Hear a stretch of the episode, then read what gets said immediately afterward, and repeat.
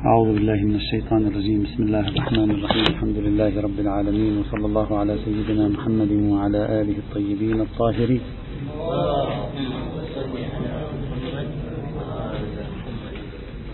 كان كلامنا حيث وصلنا إلى قصة النبي سليمان عليه السلام وجهاد الدعوة الدينية.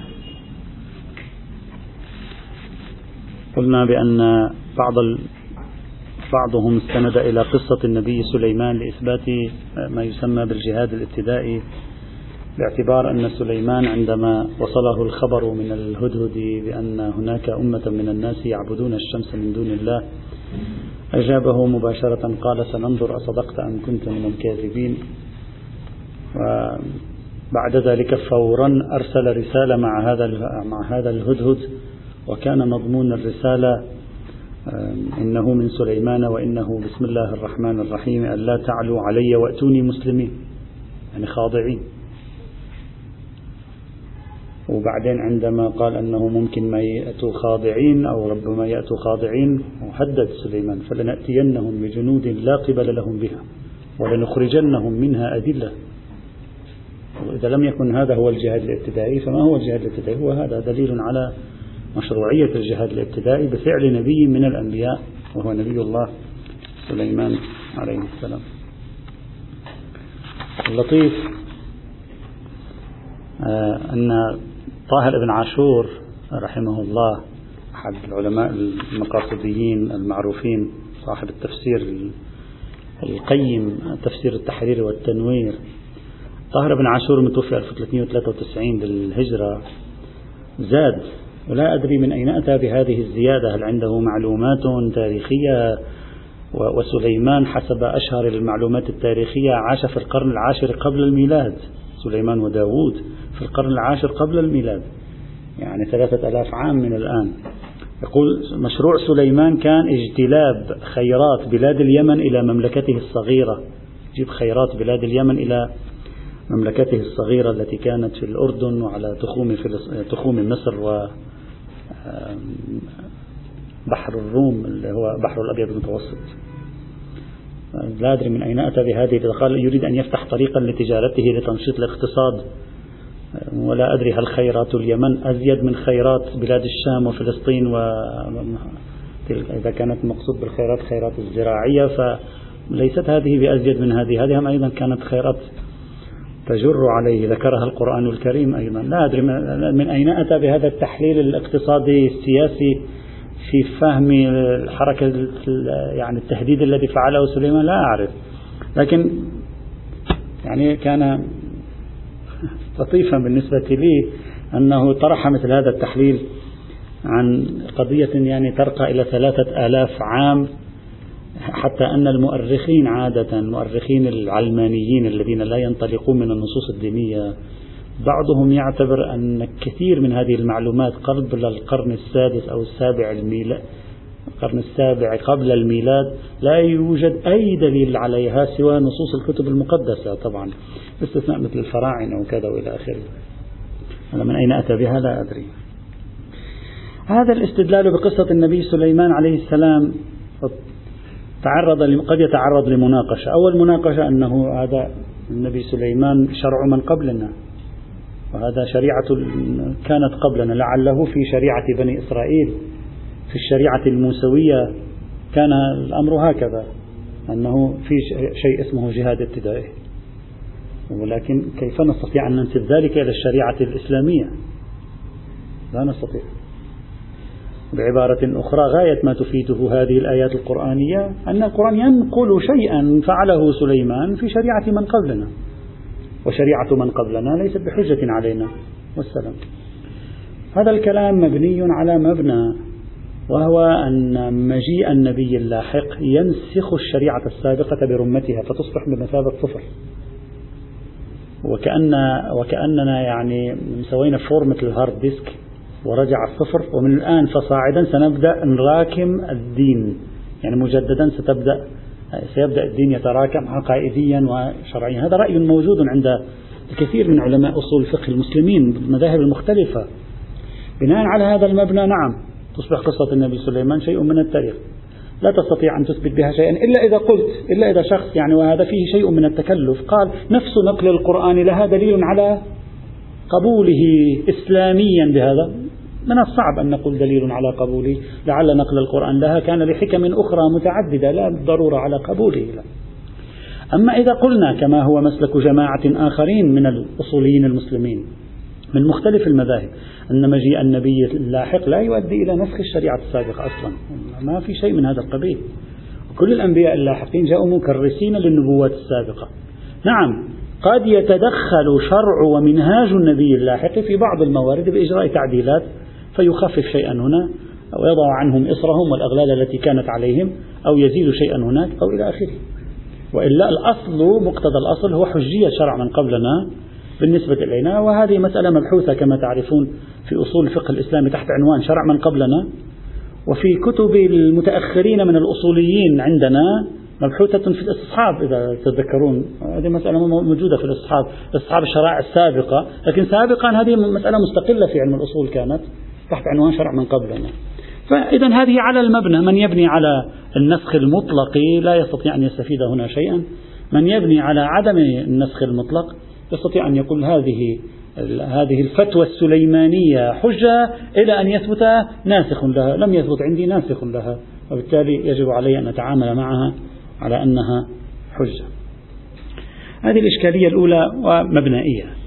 لكن مع ذلك بصرف النظر عن الإشكالية الأولى أيضا توجد إشكالية ثانية علينا أن نأخذها بعين الاعتبار وهي أنه في نهاية الأمر ما حدث مع سليمان قصة واقعة فعل سلوك عمل صدر من سليمان لا أكثر ولا أقل يعني سليمان لم ينطق بكلمة تقول فإن الله آمرني بفتح البلدان حتى يخضعوا لله. قصة في واقعة بتعبير الفقهاء. يعني في حدث بين سليمان ومملكة سليمان في يعني جنوب فلسطين في فلسطين وفي مقابل حدث ملكة سبأ في بلاد اليمن على ما هو المعروف. المعروف أنها هكذا كتب التاريخ تقول هكذا والروايات. طيب. من الممكن ما دام فعلا فهو متعدد الاحتمالات. تعرفون أننا عندما نتحدث عن أفعال المعصوم يختلف الموقف عن إذا كنا نتحدث عن أقوال المعصوم. أقوال المعصوم تحمل إطلاقات تحمل تعابير عن نفسها هي تعبر عن نفسها فنأخذ بها.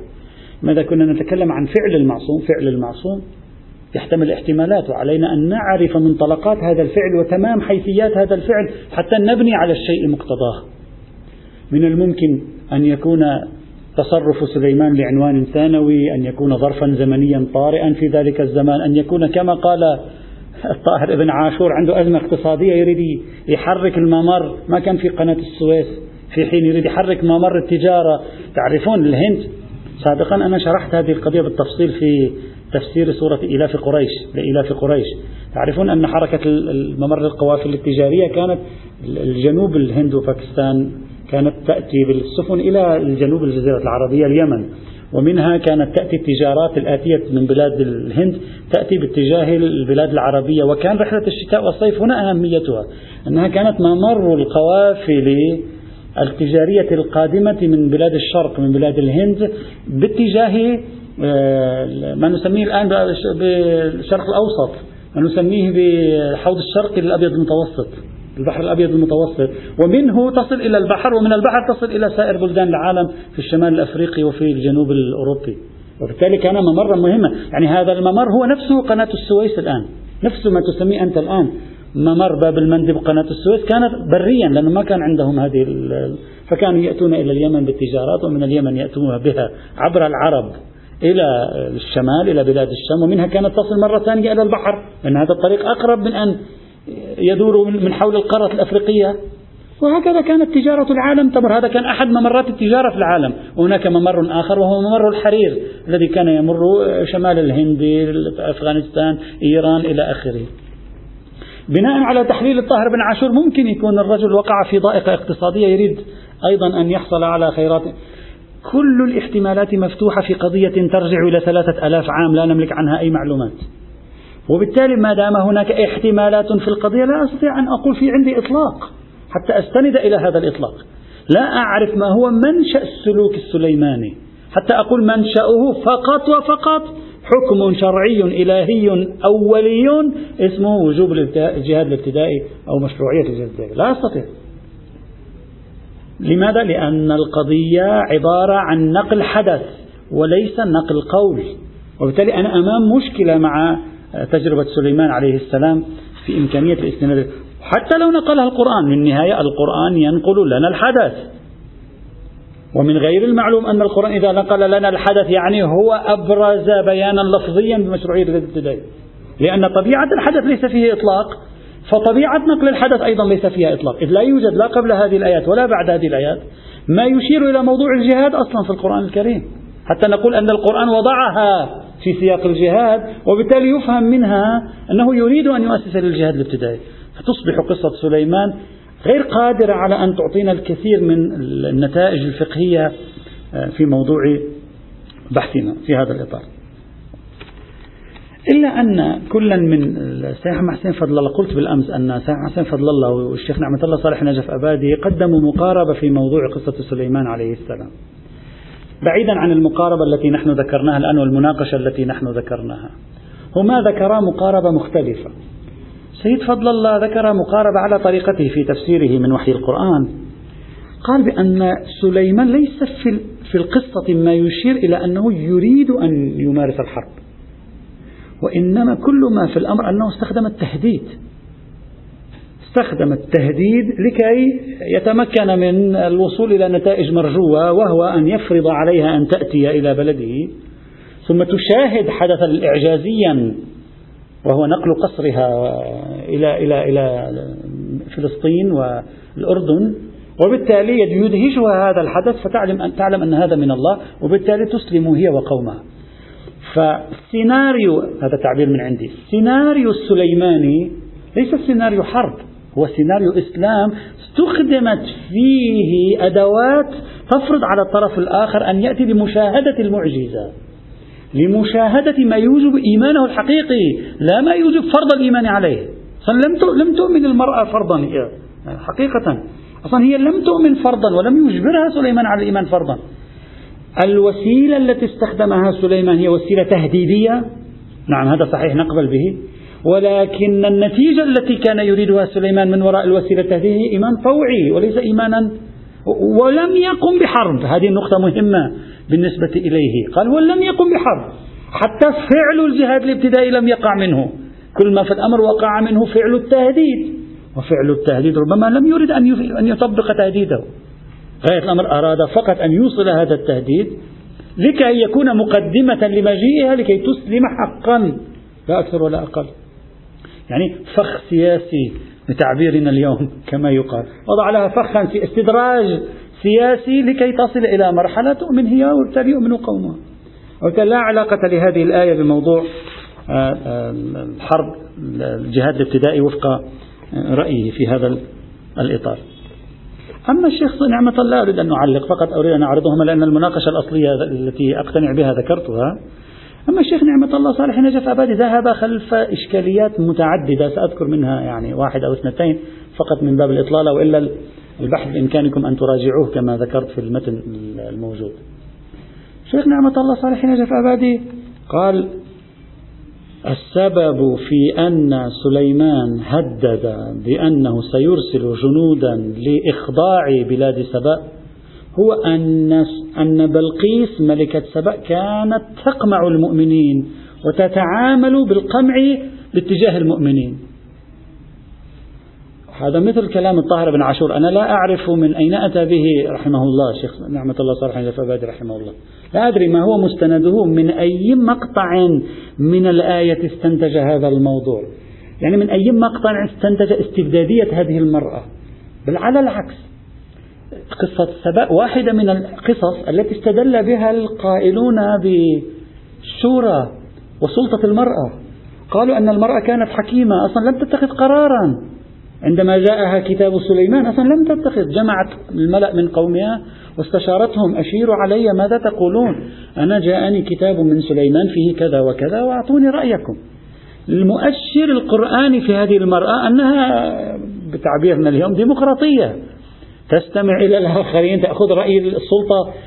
لا أدري من أين استنتج رحمه الله خصوصية الاستبداد ضد المؤمنين فيها لكي يجعل الشيخ صالح لكي يجعل حرب سليمان عليها حربا ضد من يمنع الدعاة المؤمنين من أن ينشروا الإيمان في بلادهم. إذا تذكرون قلنا هذه الفكرة ذكرها بعضهم فيريد أن ينتصر لهذه الفكرة. الحق والإنصاف أنه لا أجد أي إشارة في في في في الآيات القرآنية ما يشير إلى الطبيعة الاستبدادية لهذه المرأة خاصة تجاه المؤمنين. أصلا لا توجد إشارة للمؤمنين في هذا الموضوع. لا أدري ربما تكون هناك رواية أنا لم أعثر حتى على رواية ربما يكون مؤشر تاريخي معين حصل عليه الشيخ. يعني رحمة الله تعالى عليه. إذا هذا فيما أكتفي بهذا القدر فيما يتعلق بقصة النبي سليمان عليه السلام لننتقل إلى فكرة الشيخ في تسلسل الأفكار إلى ما طرحه الشيخ مرتضى مطهري رحمه الله. الشيخ المطهري وتبعه الشيخ السبحاني حفظه الله قدموا مقاربة للنصوص والمجموعات القرآنية. بعد أن تحدثنا عن المجموعة الأولى اللي هي الدالة على الجهاد الابتدائي بالمباشرة المجموعة الثانية الدالة بالإطلاق. انتقلنا بعد ذلك قلنا لابد من بعض الوقفات المكملة للمجموعتين. الوقفة الأولى مجموعة قصة سليمان إذا صح التعبير. الوقفة الثانية المجموعات التي قدمها الشيخ الشهيد مرتضى مطهري رحمة الله تعالى عليه وتبعه في ذلك الشيخ سبحانه حفظه الله. الشيخ مطهري قال إن نظرنا في الآيات القرآنية برمتها استنتجنا وجود خمس مجموعات. ويريد الشيخ الآن أن يضعها في موضعها ثم يضع النسبة بينها ليخرج باستنتاج. المجموعة الأولى وهذه طريقة رائعة حقيقة يعني. تنم عن اتساع في النظر ينظر للنص القرآني برمته من الأعلى ولا ينظر فقط إلى آية ناسيا جميع الآيات ذات الصلة بالموضوع. قال المجموعة الأولى الآيات الآمرة بالقتال مطلقا بدون أي تقييد. لا فيها تقييد الدفاعية لا فيها تقييد الابتدائية ما أسمى في أي تقييد.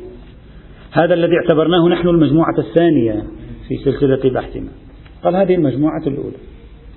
المجموعة الثانية. طبعا مقتضى المجموعة الأولى ما هو؟ شرعية الجهاد الدفاعي شرعية الجهاد الابتدائي. مقتضاه هكذا. المجموعة الثانية قال الآيات التي تدل على مشروعية الجهاد بقيد العدوان من الطرف الآخر. يعني الطرف الآخر يعتدي فأنا أقوم برد اعتدائه. وقالت لي قاتله مقيدا بقيد العدوان من الطرف الآخر.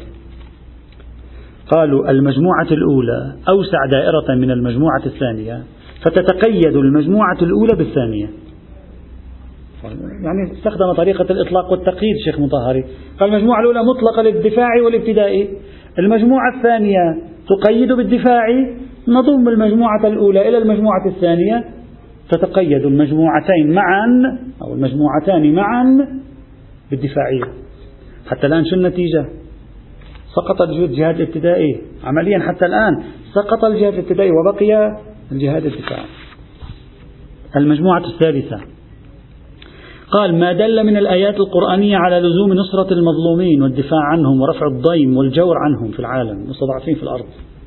كقوله تعالى وما لكم لا تقاتلون في سبيل الله والمستضعفين من الرجال والنساء والولدان الذين يقولون ربنا أخرجنا من هذه القرية الظالم أهلها, أهلها كما جاء في سورة النساء الآية 75 وهذا مبدأ ثالث. ما هو المبدأ الثالث؟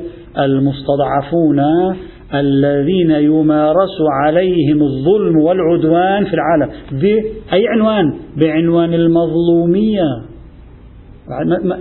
كلام الشيخ مطهر الآن لا يتكلم عنوان دين الآن يقول هذا عنوان مظلومية. هذا قوم ظلمونا. فإذا قاتلوا في سبيل الله. إذا هذا عنوان ثالث. المجموعة الرابعة. ما دل على نفي الإكراه في الدين. لا إكراه في الدين. قد تبين الرشد من الغي أو مثلا أفأنت تكره الناس حتى يكونوا مؤمنين؟ ستأتي هذه المجموعات إن شاء الله لاحقا. والدعوة إلى الكلمة الطيبة والحوار بالتي هي أحسن لا تجادل أهل الكتاب إلا التي هي أحسن والمسالمة والمواء يعني هل كلام الطيب في نشر الدعوة؟ ادعو إلى سبيل ربك بالحكمة والموعظة الحسنة هذا. إذا هذه المجموعة ما هو عنوانها؟ طريقة نشر الدين. قال هذه المجموعة شعارها أن طريقة نشر الدين هي الطريقة بالحسنى بالجدال بالتي هي أحسن بالكلام الطيب بالموعظة الحسنة إلى آخره. هذه مجموعة رابعة. المجموعة الخامسة ما دل على الصلح والتعايش بين الأديان. مثلا كقوله تعالى والصلح خير مطلقة. هذا كلام الشيخ مطهر. يعني شواهده هو. أو كقوله تعالى وإن جنحوا للسلم فاجنح لها. الصلح خير. أو كقوله تعالى فإن اعتزلوكم فلم يقاتلوكم وألقوا إليكم السلام فما جعل الله لكم عليهم سبيلا. قل هذه مجموعة خامسة ممتاز. صار عندنا خمس مجموعات الآن. ماذا فعل الشيخ المطهري وتبعه تماما الشيخ السبحاني؟ قال المجموعة الأولى والثانية جمعناهما مع بعضهما البعض ونتج منهما الجهاد الدفاعي. صحيح؟ الآن ماذا بقي بيننا؟ بقي المجموعة الرابعة والخامسة مع التي سبقها. المجموعة الأولى والثانية تعلن الجهاد. المجموعة الثالثة تعلن الجهاد أيضا. جهاد لنصرة المظلومين. هذا جهاد. كذلك مجموعات الأولى فيها حيثية إعلان الجهاد. بينما المجموعة الرابعة لا إكراه في الدين بالتي هي أحسن الموعظة الحسنة بالحكمة يعني كأنما تقول بالكلام. المجموعة الخامسة الصلح. المسالمة الموادعة المهادنة. كيف نجمع بين المجموعة الرابعة والخامسة التي توحي وكأن علاقتي بالآخر صلح ومهادنة وكلام وإقناع؟ وبين المجموعة الأولى والثانية والثالثة التي تعطي إيحاء الحرب. كيف ما كان؟ قال الحل عبر جعل المجموعة الثالثة دفاعية. المجموعة الثالثة هي عبارة عن حرب دفاعية. كيف دفاعية المجموعة الثالثة؟ قال دفاع عن المظلومين. هذا حرب دفاعية ليست حرب ابتدائية كيف يعني؟ قال وما سوى المجموعة الثالثة أي الأولى والثانية يكون فيها الجهاد عندما يكون الحاكم مستبدا يمنع من نشر الدعوة في دياره. الشيخ يفعل بيده هكذا. وكأنه التبس الأمر. الآن سنشير كيف التبس الأمر. في البداية الشيخ المطهري ماذا قال؟ قال أنا المجموعة الأولى مع المجموعة الثانية أجمعها. فهم من المجموعة الثانية الدفاعية فهم من المجموعة الأولى الابتدائية الإطلاق. فلما قيدهما كان النتيجة ما هي؟ الدفاعية. لكن الآن ماذا قال؟ قال المجموعة الثالثة هي الدفاعية أي دفاع عن المظلومين. والمجموعة الأولى والثانية بناء على هذا الجمع تحمل على ذلك الحاكم الذي يمنع المسلمين من الدعوة في في بلاده. فنحاربه لكي نسهل أمر انتشار الدين في بلاده. وبالتالي تنحل المشكلة. كيف تكون النتيجة؟ النتيجة صار عندي ثلاث مبادئ. المبدأ الأول الصلح والمعايشة وانتشار الإسلام بالحكمة والموعظة الحسنة. المبدأ الثاني الحرب دفاعا وإذا ما كان هنا ومنه ومنه ما إذا كان هناك ظالم يحكم ويمنع المؤمنين من نشر الدعوة في دياره فنفتح الحرب عليه. والحالة الثالثة ظالم يظلم الناس ونحن ندافع عن المظلومين. بعد القضية خرجت من إطار الدين. فإذا كل علاقة مع الآخرين صلح وسلام وحكمة وموعظة حسنة إلا اثنان. ظالم لقومه فننتظر للمظلومين. ومانع عن نشر الدعوة فننتصر للدعوة هذا هذا هذا مفهوم الجهاد الجهاد في فقه الشيخ المطهري رحمه الله تعالى. خلاصة بحثه. بحث طويلة عصارة البحث توصل في ذلك إلى هذه النتيجة التي رأيناها الآن. صلح جهاد دفاعي بمعنى مواجهة من يمنع الدعوة وجهاد دفاعي بمعنى نصرة المظلومين في الأرض. هذا صار واضح. جهاد الدفاع من النوع الأول له طابع ديني لأنه نريد أن نحد من سلطة ذلك الظالم لننشر الدين. بينما الجهاد الذي الدفاع الذي من النوع الثاني له طابع إنساني كما يسمى اليوم في القانون الحديث الدولي يسمونه التدخل الإنساني. نتدخل لنرفع الضيم عن شعب من الشعوب يحكم عليه مثلا زعيمه بالظلم والقهر والجور. هذا حاصل مقاربة جمع النصوص مع بعض عند الشيخ المطهري. أول شيء أنت تراه عند الشيخ المطهري هنا ما هو؟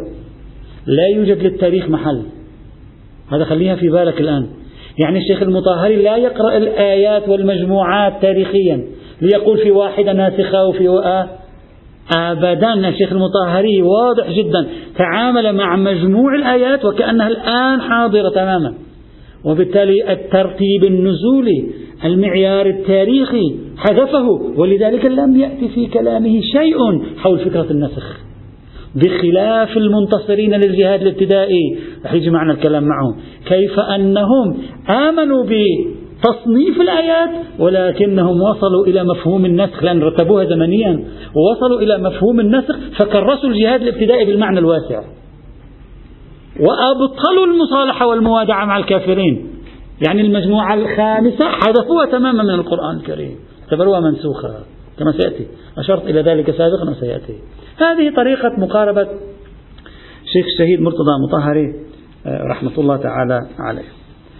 توجد هنا بعض المداخلات بقية المداخلات آه، بإمكان الإخوة أن يراجعوها في المتن لا أريد أن أطيل كثيرا. المداخلة الأولى لم نفهم كيف استطاع الشيخ المطهري لم يوضح لنا على الأقل الشيخ المطهري العلاقة بين المجموعة الأولى والثانية. أين هو التقييد؟ مجموعة تقول قاتلوا في سبيل الله. مطلقا. مجموعة تقول قاتلوا الذين يقاتلونكم. أين هو التقييد؟ مثبتين. والدليلين المثبتين لا موجب للتقييد فيهما إلا إذا علمت مسبقا بوحدة الملاك فيهما. لعله ليس الملاك متحدا. لعل الجهاد له ملاكين. ملاك دفاعي وهذا ما أشار وهذا ما انطلقت منه المجموعة الثانية. وملاك ابتدائي وهذا ما انطلقت منه إطلاقات المجموعة الأولى. أين التنافي؟ مجرد وجود مجموعة أضيق دائرة من مجموعة لا يوجب وقوع التنافي بين المجموعتين. حتى نقول بأن المجموعة الثانية قيدت المجموعة الأولى. أقول لعلنا يمكن أن ننتصر للشيخ المطهري. بأنه يا ليته أتى في المجموعة الثانية ببعض الآيات التي أتى بها في المجموعة الخامسة. كانت تنفعه في تقييد المجموعة الأولى. مثل ماذا؟ فإن اعتزلوكم فلم يقاتلوكم وألقوا إليكم السلام فما جعل الله لكم عليهم سبيلا. وهذه الآية منطوقها يقيد إطلاق قاتلوا في سبيل الله بدون قيد. لأنها تقول ما جعل الله لكم عليهم سبيلا إن لم يقاتلوكم. ننسبها إلى قاتلوهم مطلقا قاتلوكم أو لا نسبة النافي إلى المثبت وبينهما عموم وخصوص مطلق ثبت التقييد. بعبارة أخرى لو أن الشيخ المطهري رضوان الله تعالى عليه استقدم في المجموعة الثانية خصوص الآيات التي تدل دلالة النفي على على نفي الجهاد الابتدائي لكان أفضل له حينئذ في إجراء التقييد. لا أن يقول في عندي مجموعة تدل على مطلق الجهاد ومجموعة تدل على وجوب الجهاد الدفاعي وهذه تقيد هذه لا تقيد هذه. لعله خلل فني لا أدري لكن أو هذه ملاحظة في هذا الإطار. ملاحظة ثانية. لم أفهم لعل القصور من عندي بإمكان الإخوة أن يراجعوا آه، نص الشيخ المطهري. رحمه الله عنده كتاب يعني أنا أتكلم عن النسخة العربية اسمه الجهاد وحالاته المشروعة في القرآن الكريم. هناك طرح نظريته. لم أفهم كيف خرج الشيخ المطهري باستنتاجه بعد جمعه بين مجموعات الآيات. يعني هذا لم يبدو لي واضحا أبدا. سأقول كيف.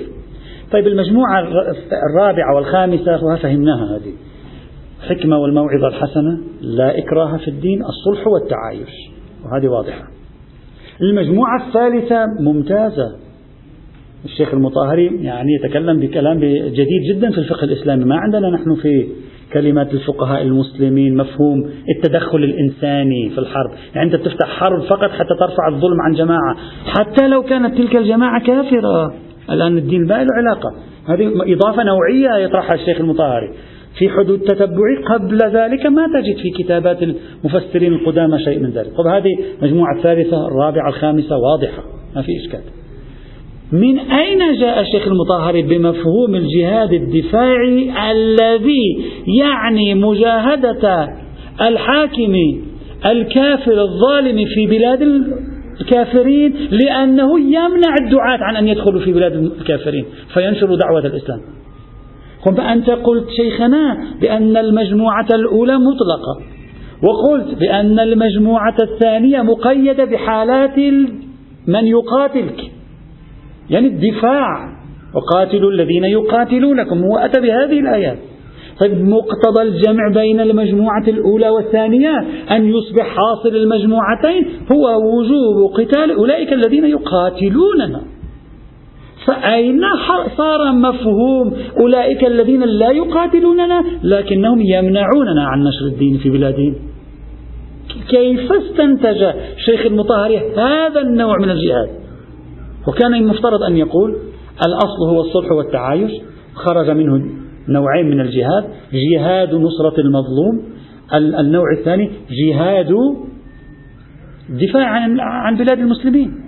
أما جهاد أمة كافرة كل ذنبها أنها منعت دعاة المسلمين أن يدخلوا ولم تقم بظلم المسلمين في ديارها. لو قامت بظلم المسلمين في ديارها بحث آخر. لكن أصلا لم تقم بظلم المسلمين في ديارها أين أي مجموعة تشمل هذا هذه النتيجة؟ هذا ما لم نفهمه. كان مفترض النتيجة عند الشيخ المطهر تكون حرمة الجهاد الابتدائي مطلقا. وثبوت الجهاد الدفاعي فقط باستثناء إضافته في موضوع نصرة المظلومين. استنتاج هذه النتيجة ليست واضحة بالنسبة لي. طيب إذا رأينا محاولة أمثال الشيخ المطهري في مقاربة الآيات القرآنية على شكل مجموعات دفعة واحدة في عرض بعضها. الآن ننتقل إلى مقاربة على النقيض من هذه المقاربة. المقاربة القائمة على المتابعة التاريخية وهذا هو مشهور فقهاء السنة. خاصة في الفترة الأخيرة الذين دافعوا عن الجهاد الابتدائي خاصة في الفترة الأخيرة ذكروا هذه المقاربة. تعرفون أن الجهاد الابتدائي منذ أوائل القرن العشرين بدأ يتعرض للنقد. فصار هناك من يدافع عن الجهاد الابتدائي. ماذا قال هؤلاء؟ مشهور الفقهاء السنة في مقاربتهم التفسيرية للنصوص القرآنية. قالوا النصوص القرآنية جاءت على أربع مراحل. ما قالوا على خمس مج... على أربع مجموعات. قالوا على أربع مراحل. يعني تقسيم المجموعات القرآنية تاريخي وليس تقسيما مجموعيا. المرحلة الأولى.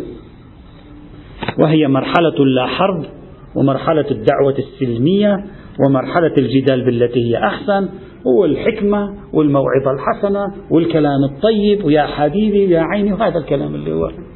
هذه أول مرحلة. هذه أول مرحلة جاء الإسلام فيها ننفتح عليهم نتناقش معهم نتحاور معهم بالكلام الطيب كل شيء ما في مشكلة. وهذه المرحلة مرحلة النهي عن القتال. مرحلة النهي عن القتال. لا يجوز أن تقاتل أبدا لا يوجد شيء من هذا القبيل طيب متى هي هذه المرحلة؟ قالوا هذه هي الفترة المكية. هذه المرحلة هي الفترة المكية.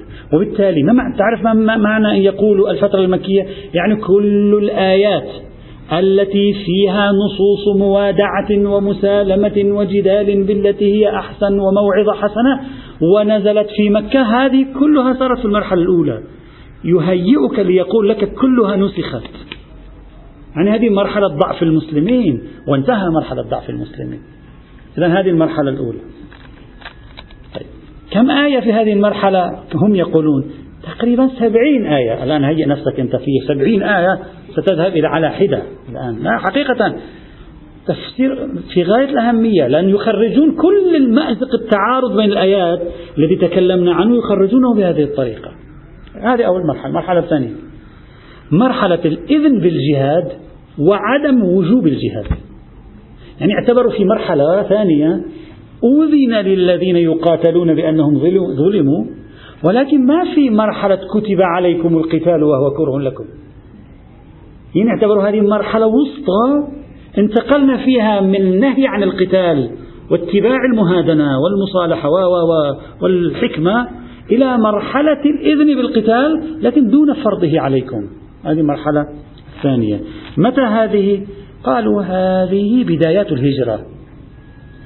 بعضهم قال أواخر الفترة المكية بدايات الهجرة النبوية إلى المدينة المنورة. فهنا المرحلة الثالثة. مرحلة وجوب الجهاد الدفاعي.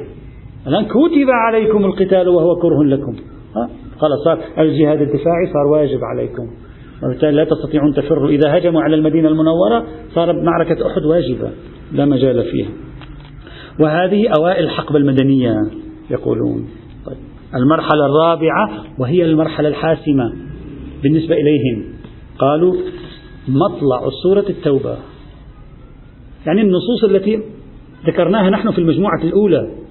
قالوا هذه النصوص التي ذكرناها نحن في المجموعة الأولى تعلن نهاية العلاقة السلمية مع الكفار وانتهاء هذا العصر وبداية مرحلة الجهاد الدفاع الابتدائي. طبعا فضلا عن الدفاع إذا صار يعني. وبداية مرحلة الجهاد فكل ما كان في المرحلة الأولى والثانية نسخ الآن. وانتهى. لم يعد له وجود. وهذا ما ما ما, ما أسميه التطور التصاعدي للجهاد في القرآن. على رأيهم. يعني القرآن يشتغل بشغل تصاعدي. الوتيرة متصاعدة. بحسب تحليلهم التاريخي للنصوص القرآنية. طيب انتهى. كل شيء. هنا بدأنا مرحلة الجهاد الابتدائي. لماذا؟ قالوا لسبب بسيط. الآن انتبه إلى تخريجهم. لسبب بسيط جدا. آيات متعارضة. ما عندهم إمكانية لحلها. آية تقول قاتلوهم عن بكرة أبيهم بعد لا عهد لهم إلى آخره. ولا يوجد بعد يوم قاتلوا ولا ما قاتلوا قاتلوهم. وآيات تقول إن لم يقاتلوكم لا يجوز لكم قتال. متعارضة. أريد أن أفض التعارض. كيف أفك الاشتباك بين الآيات؟ أنظرها تاريخيا. إذا نظرتها تاريخيا استعنت بنظرية النسخ لكي أفك الاشتباك ونظرية النسخ دائما لمصلحة من؟ لمصلحة المتأخر زمانا. من هو المتأخر زمانا؟ سورة التوبة. وسورة التوبة هي عبارة عن المرحلة الرابعة. وبالتالي وصلوا بشكل منطقي على يعني على صح التعبير البارادايم اللي ماشيين عليه. وصلوا بشكل منطقي إلى النتيجة. وانتهت المشكلة عندهم تماما في هذا الإطار. وهذا هذا كلام خطير جدا ليس كلاما بسيطا. ولذلك يقولون بأن 104 بعضهم يقول 125 آية نسخت. كل آيات الصلح والمهادنة. واللي يجي الدعاة المسلمين بيذهبوا إلى الغرب ويتكلموا عن الإسلام المسالم. يقول هذه كلها نسخت. تماما نسخت لا وجود لها بعد اليوم أبدا. بعضهم أوصلها إلى 140 آية بعضهم أوصلها 125 آية بعضهم اقتصر على 70 آية. وأرقام خطيرة من الآيات الآن لم يعد لها وجود. بما فيها آيات مثل لا إكراه في الدين. كل هذه الآيات لم يعد لها الآن قدرة على إنتاج أحكام شرعية فقهية في هذا الإطار. هذه المقاربة يمكن أن نخضعها لمجموعة من المناقشات. إذا الإخوة يريدون أن فقط من باب العين لا بأس يعني لا أريد أن أطيل كثيرا. تجدون هذه كل هذه المقاربة هذا النمط من المقاربة تجدونه مثلا عند ابن حجر. طبعا أنا يعني بشكل مبعثر إذا تجمعونه تستخلصون من هذه الكتب هذه مثلا ابن حجر في كتاب فتح الباري السرخسي في كتاب آه، شرح السير الكبير كذلك مثلا ابن تيمية في كتاب السياسة الشرعية الشربيني في كتاب مغني المحتاج.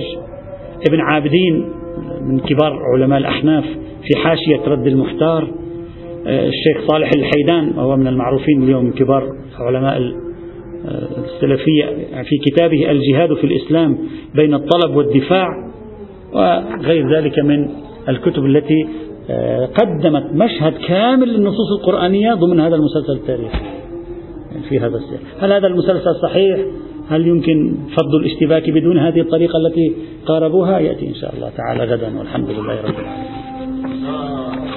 صلي على محمد وآل محمد. يلا محمد